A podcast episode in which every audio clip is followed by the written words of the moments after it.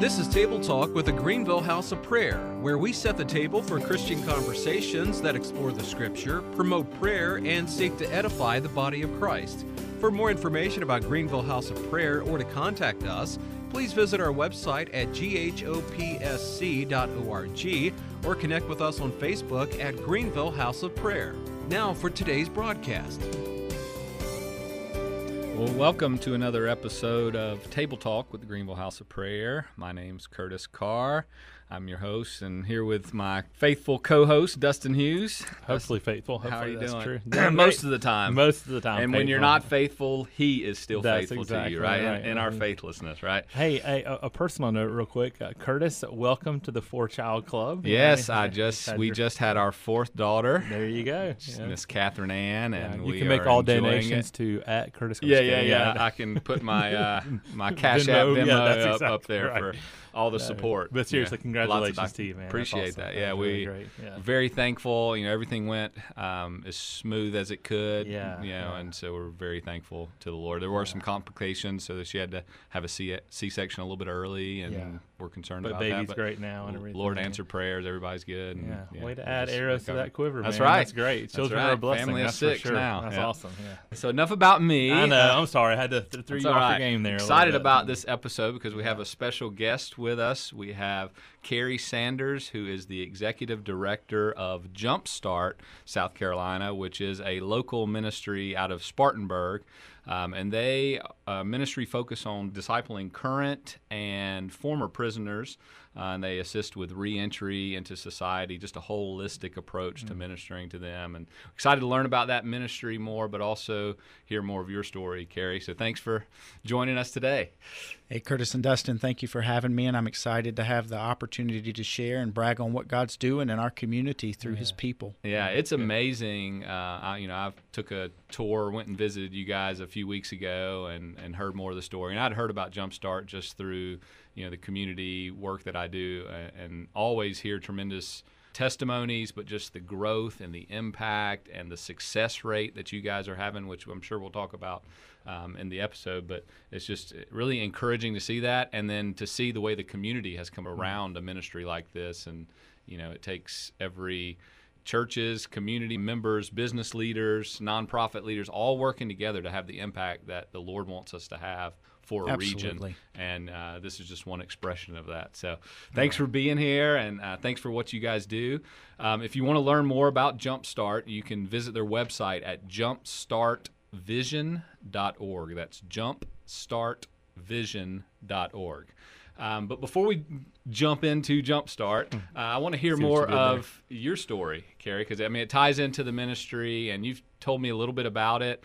Um, I also caught a uh, a glimpse or heard a little bit of the uh, speech you gave at North Greenville recently. Hmm. Uh, I saw that it was on your fa- Jumpstart's Facebook page. So you sh- if you're listening, you want to go check that out. It was you know you hear a little bit more of your story and the the impact of Jumpstart. That was a very uh, great speech you gave. Uh, the little bit that I Thank listened to it. So, um, but for people listening, you can go learn more there as well. But just maybe set the stage a little bit for who you are. You know how you got into this position and. Um, and how the Lord has brought you to where you are today. Yeah, thanks. So I grew up for the most part in northern Greenville County. Uh, my mom had my brother when she was 16. Uh, my father was 18. Um, then she had me at 18. And by the time she was 22, she had twins. My mom Wow. didn't finish high school. And she, for the most part, raised us. My dad was in the picture, but he was, they were divorced and he drove a truck over the road. And uh, so, for the most part, my mom raised us. And my mom was an extremely hard worker, sun up to sundown, and even after us kids went to bed, she was trying to take care of the household and and provide. And my mom had really good morals and um, did her best to teach us right from wrong. But growing up, we weren't a church going family. That's just not something we did and not something we were even really aware of. Even though we grew up in, in the dark corner uh, where there's a church on every uh, country corner.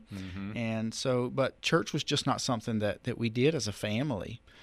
As a young adolescent, I started getting into all kind of trouble, Curtis. I, um, trouble for fighting, for stealing, drugs, just all kind of things. And as I reflect back on that, a lot of that was fueled by insecurity.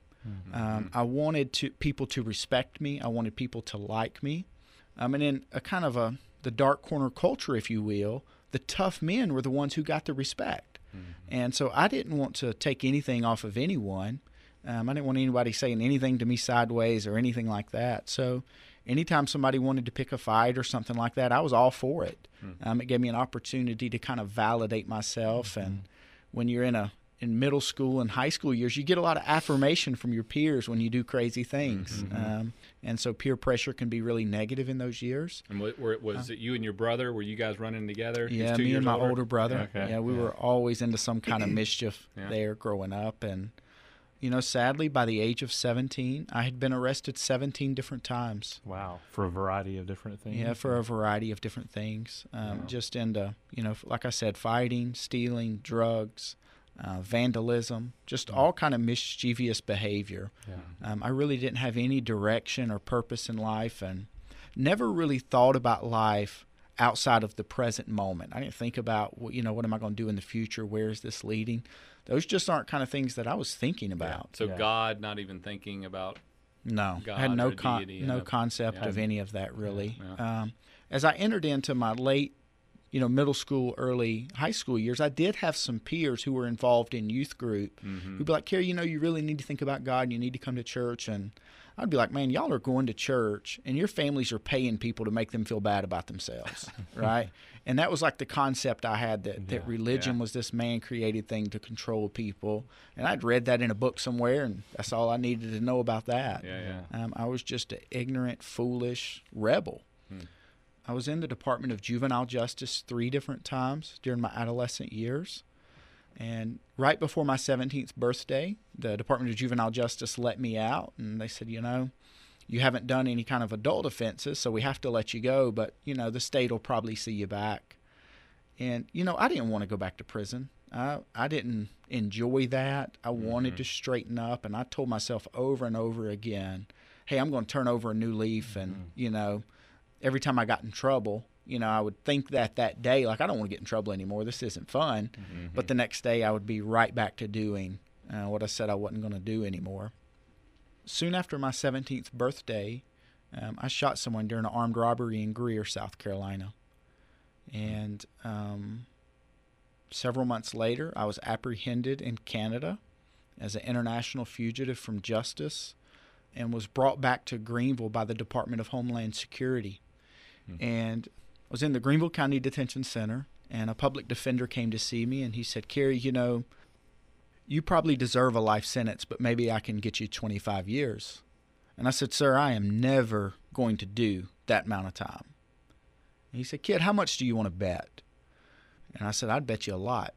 And uh, he just laughed me off. But see, he didn't know the only thing I was thinking about was suicide mm-hmm. because I didn't believe in God. I didn't believe in heaven or mm-hmm. hell. So why not just kill myself and finally be at peace? Yeah. Hmm. It ceased to exist in yeah, your mind. yeah, just essentially. cease to exist. You mm-hmm. know, I couldn't get right. I had disappointed my family, um, and I just I didn't have any really hope of anything ever turning around. And the night I was planning to hang myself, I was waiting on the guards to make their final rounds because they'd come by about every hour, and This so I knew in once. Greenville County still. Yeah, in And Greenville you County 17 at the time still? Yeah, I had, yeah, 17 years So old. when you shot the person, before we get to that, you did you just take off and fled to Canada? to Canada? Were you running? Were you, No, what was we- your thought process? With yeah, that? you know, we just kind of laid low for a couple of months, and as the heat was getting turned up, and um, someone we knew had been arrested, and we knew that it was probably about time for somebody to tell what they knew. I just took off. Yeah, Yeah, yeah. Okay. Wow. yeah, and um, and so really was just I didn't even tell anybody where I was going. I got in my I was living with my grandmother at the time, and um, I was just so self-centered. I got in my vehicle and started driving, and ended up in Canada. Wow. Wow. No plan, just No job, no plan, no nothing. Yeah. Nothing. Yeah. Wow. Yeah. Were you ever thinking like, there's got to be more to life than this, or what in the world am I doing with myself, or God, as if you're real, you know, kind of in uh, it, prior, Prior to the to, yeah. suicidal stuff, because I know there's a shift Yeah. that comes, yeah. but just it just that type of Yeah, I think as I as I look back, I think I was just driven by you know what I thought people were going to approve, yeah, and some of you know like when I was around my parents, when I was within their eyesight, I behaved. You know, I was didn't didn't talk back, didn't dare talk back to my family, and didn't get in really any trouble as long as Mhm. they were watching. But the minute I was around some of my older peers or maybe some other people that were getting into trouble, uh, you know, wanted to please them and Mhm. um, and those kind of things. Yeah. So fast forward, you're in the Greenville County. Suicide is on your mind. You're like, I'm not doing this time. Guard's doing his final watch. Yeah, yeah. So, Yeah. And so I was thinking, you know, I've been wrong about everything else. Hmm. What if I am wrong about God? Hmm. And I still think to this day that was probably a whisper from Mhm. God. What if you are wrong? Yeah. And you know, someone had given me a Bible um, when I had got to the detention center. They were in there, and they were like, "You know, kid, this might help you." And I was like, "Man, you've been in and out here ten times for smoking crack. It hadn't helped you." and that was my mindset. Mhm. And um, and I had just took and put it under my mattress. I didn't even want to be seen with the Bible. I thought that was weak. Mm-hmm. And um, as I was sitting there that night, I remembered that Bible was under there after thinking, what if I am wrong? And I got it out and began flipping through it. And there was an article uh, titled How to Have a New Life in Christ. And as you can imagine, a thought of a new life, it's like a new life. Mm-hmm. And I began reading about how God had created the world good. Uh, but this, this disease called sin had entered into the world and had fully corrupted humanity from the inside out Mm-hmm. and that the only cure for this sin was Jesus Christ. Yeah. And that was God in the flesh who had paid the price for humanity's sin, and that if humanity accepted that sacrifice and repented of their sin, turned from it, Mm-hmm. um, that God would save them Yeah. and give them a new life. And and in that moment, it was like, God, you're real. Yeah. Wow. It just it just was like a light bulb. Was that the came first on. time you had ever heard the gospel presented in that way? I had heard it preached. Yeah. You know, um, and you know, I if you grew up in the South, you cannot not go to church. That's what I was asking. Sorry, yeah, yeah, that's what I was yeah. wondering. I, was, I, I thought that was. yeah, but it had never made any sense to me before. Yeah, like yeah, as I reflect back, and I wasn't in church often, maybe three or four times at like a funeral or Yeah, a yeah, wedding. yeah. You know, I just remember somebody up front hollering about, you know, you going to accept Jesus or you're going to hell. Yeah. And that's about all I remember of Yeah, yeah. hearing the gospel. Yeah. Never really kind of made any sense to me. Well, if you're just tuning in, we're here with Kerry Sanders, who's the executive director of Jumpstart South Carolina, which is a ministry that disciples current and former prisoners and assists them with reentry into society.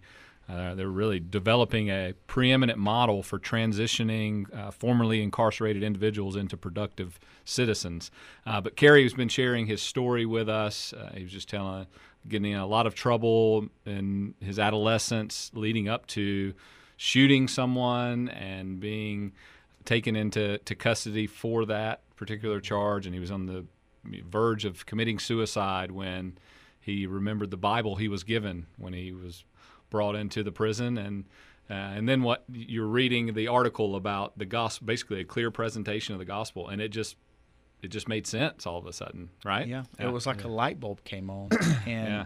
you know, and still to this day, I can remember, you know, experiencing God's love, joy, and peace. Mhm. And you know, I didn't think that everything was just going to get better all of a sudden, um, but I knew that there was more to life than that present moment, and I knew that I had been forgiven, wow and that's what ultimately mattered. So even though in the moment your circumstances didn't change, the presence of peace and joy and love began to occur prior to your circumstances changing. Right. I mean, it had it it completely changed everything in one sense, but Yeah. nothing. but in nothing another. changed in that moment. Okay, yeah, nothing awesome. changed Yeah. supernaturally. You know, it wasn't like Paul and Barnabas singing and the prison doors, Doors opened open up. up. Yeah. And um, but in that moment, it was a high that I had never experienced before, yeah and there was almost no drug I hadn't tried. yeah, Yeah. And it was like, okay, this is Something's what life's different. about. yeah And, um, you know, a couple of months later, I faced the judge for sentencing, and I didn't beg for mercy or, you know, a reduced sentence. I knew that I had did something, you know, egregious hmm and deserved whatever punishment was handed down. had you started growing in your walk with the lord at this point Yeah, so you for had a that couple of months, I was Yeah. reading, um, you know, I was reading the scriptures every day, and actually, you know, in the county jail, you can listen to his radio. Yeah, and yeah. so I was listening to some teaching on there that was coming on. Praise God. I Um, there was a, um, a lot of Charles Stanley. Mhm. I Yeah. remember that. Um, and so, you know, I was trying to learn to follow the Lord. wasn't really didn't really have anyone discipling me at that Mhm. point because I was in a maximum security location and didn't really interact with anyone other than the seven other prisoners Mhm. in that you know maximum security holding cell. And so, as I faced the judge, he said 45 years, and I Mm. didn't really remember hearing anything else. Mhm. And um, you know, it didn't take long, and I realized that he had actually shown mercy um, and had given me um, a sentence where I had to serve 10 years in prison, but if I returned and committed a crime within five years of being released, I would have had to return to prison for 35 years. So he actually showed mercy in the way that 45 year sentence was structured. Hmm. Um, and so for the next decade, I was in the South Carolina Department of Corrections from the age of 17 um, until just before my 27th birthday. Mhm. And so for the most part, I was incarcerated from the age of 14 to 27, pretty much. And but during that last, you know, decade, the time I was incarcerated in South Carolina, there were people from the community who came in from local churches who Mhm. invested in me, who poured God's word, truth, and love into my life. Hmm. And they helped me believe that, you know, with Christ, I could have a future greater than my past. Yeah. You know, Amen. they helped me Amen. learn that my identity was in Christ. That was foundational. Yeah. That I was not the things that I had did. Mhm. I was not the things that other people said I was, Mhm. but that I was loved by God, that I was forgiven by God, and that that most importantly, that since I was created by Him, my future was written by Him, Mhm. not Yeah. by not by the seriousness of my mistakes. Yeah. Amen. Amen. So you're you're in prison and you have these church members coming to pour into you, which is, you know, it uh, highlights the importance of prison ministry. I mean, that you've got a new believer like someone like yourself that that's got this charge that could be in there for you know decades or life, Right. and then they have an encounter with the Lord just by themselves, reading a Bible or reading an article Right. and you've got this fresh new young believer that needs discipleship Mm-hmm. and so to have ministry i mean i know we have chaplains in place there and there's other believers who are there maybe longer term but to have these ministries like jumpstart or like the ones that uh, that were serving you to pour into these individuals is incredibly important you know Absolutely. um, And one caveat there, Curtis, I think is important for those listening in who have some interest in this, mhm, is that there are a lot of churches doing prison ministry. mhm, Um, but I would just challenge them to think about are we doing transactional ministry or are we doing relational ministry? Because a lot of churches, they go once a quarter and they preach at the people there. You need to get saved. You need to turn to Jesus. mhm. And the fact is, is there are a lot of brothers and sisters incarcerated who have turned to Jesus Yeah. who need to be discipled who need to learn how to grow in and the Lord. and so I would encourage churches to think about is our prison ministry relationally focused to where we're impo- you know pouring into the same people over a long period of time and helping them grow, not just going to preach or sending you yeah. know Deacon Joe to preach because we don't want to listen to him at our church. Well, well, and I think I completely agree, and I would recommend those pastors or those those ministry leaders to connect with you know the jump starts of the world, and there's other leaders, other ministries who are who have more structure in place, long term investment in Right. those correctional facilities, have relationships built up with the chaplains. Yeah, no, that's that's Absolutely. uh, good advice. Speaking of that, one thing I was going to ask you, Kerry, is, is do you have um, one or two people or one or two men that you, in your time there, that continuously poured into you, and and have you since communicated with them that this is what you're doing? I mean, that, that had a followed up and connection with. There's any kind of story like that? People you've worked with that worked with you while you were in, incarcerated? Yeah, th- there are a bunch of stories. Yeah. Um, one I'll tell is I, you know, as I was nearing my release, there was a volunteer coming in named Richard Ingram, and he was coming in and volunteering with Jumpstart, which I was participating in while I was incarcerated. Yeah. And he said, Kerry, what are you going to do when you get out? And I said, Sir, I'm going to get a minimum wage job, and I'm going to work as hard as I possibly can, and hopefully someone will give me an opportunity, and I can move up, and move out of my mama's house, and have a place of my own. Mm-hmm. And he said, Kerry, you know, I think it's okay to think about how you're going to survive, but I think you need to think about how you're going to thrive. And he said, I think you need to go to university when you get out. Mm-hmm. And I laughed at him. I said, Sir, I, I just don't even think that's a possibility. Yeah. I said, Do you realize this this isn't a summer camp, this is a prison. and we're here for serious things. I'm not going to college. My family doesn't have money for college. All I've got's a GED in prison. I think you're out of touch with reality, sir. And I you know, I've always been kind of direct. And he said, Will you pray about it? I said, Yes, sir. He came back the next week and he said, Kerry, have you been praying about it? And I said, Absolutely not. You know, I didn't want to lie to him. and um and he said, I've been praying about it, and I think you need to go to North Greenville University. Hmm. And I really laughed then. I said, Mr. Ingram, I know you're not hearing from God now. I have a lifetime trespassing ban from North Greenville University. I said, I used to go up there and bust the windows out of cars and offices and steal whatever I could get my hands on. I'm hmm. not going to school there. Mm-hmm. And he said, Well, I'm going to keep praying about it. And long story short, North Greenville gave me a scholarship for undergraduate work. Uh, back in 2014, I was able to finish up my undergrad work there in Christian Studies. I went on and got a master's elsewhere, and I'm in the dissertation stage of a doctorate now with North Greenville University. Praise the And Lord. that was because Mr. Ingram chose to kind of lean into a situation where a kid Yeah. thought he was senile almost, Mhm. yeah, um, and just say, "Hey, kid, God can open doors that you can't. yeah. Mm-hmm. Put yourself in a position to work hard, and then kind of just trust Him See with what the rest." does. That's awesome. That's yeah, it's cool. power. That's a That is powerful example of believing on behalf of someone else who may not believe Yeah. in themselves, and how powerful that belief and encouragement and just casting a little vision for mm-hmm. somebody who may not have it on their own, how significant that can be in someone's life. You know, Absolutely. uh, and even personally, you know, thinking about getting around people who enlarge your own vision, you know, who, yeah. who expand your own capacity to, to dream with God and believe God for different things. And Yeah, we we all need those those Mr. Ingrams in our life. Yeah. We're gonna see more in us and in our future and hope than even we can necessarily see in the moment because of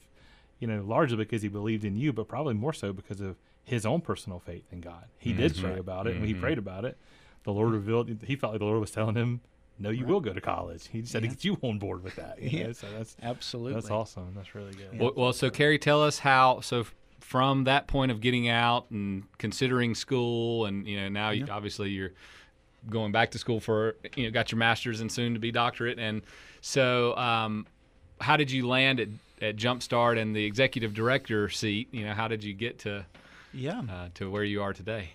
And so, you know, I was at North Greenville for a couple of years and doing youth ministry. A church said, hey, you know, he's been a wayward youth. We've got a lot of wayward youth in our community. Let's hire him and Yeah. get him a bus and let him go pick the kids up from these neighborhoods and see what he can do with them.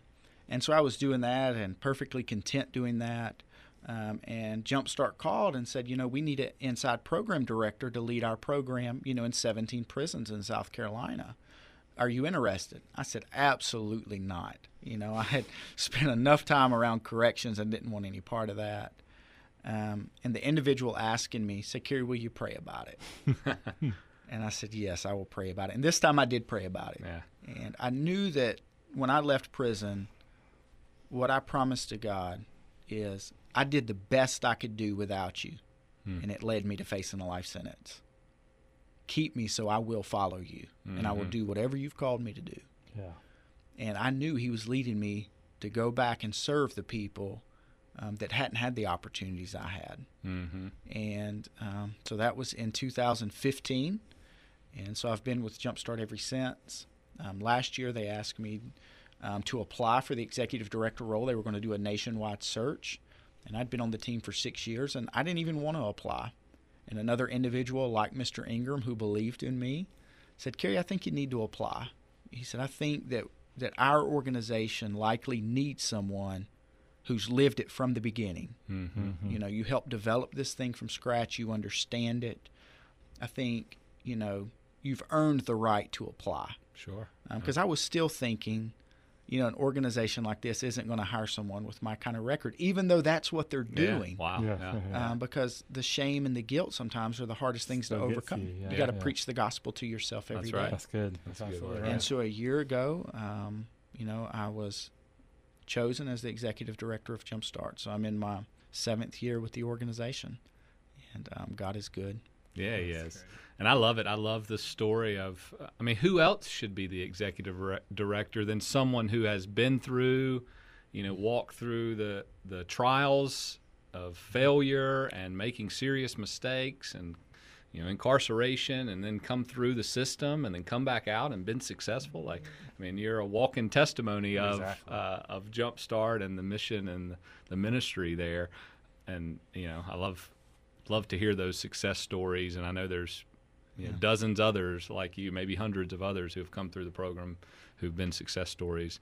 Um, and we want to encourage you uh, listening to, you know, get connected to Jumpstart as well. You know, we're going to take another uh, episode and hear more about uh, the specifics of the ministry and you know what exactly they do and how you can uh, get involved. So uh, stay tuned with us uh, next time for that episode. Uh, but of course, you can always connect with them at their website at jumpstartvision.org. That's jumpstartvision.org.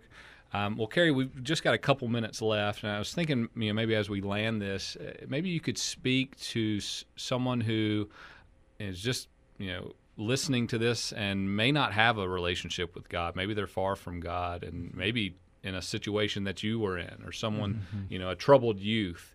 Uh, one, you could speak to that person, but then also, what would you say to their family who maybe, you know, loves the Lord and is praying for them and believing for them, but yet it may seem like it's getting worse. you know, Yeah. uh, what are the two? Because I'm sure your family maybe walked through some of that, Right. or people close to you walk through some of that. How would you do that in uh, just Yeah. less than a, a minute or so? yeah, I would I would say it begins with being honest and transparent with God.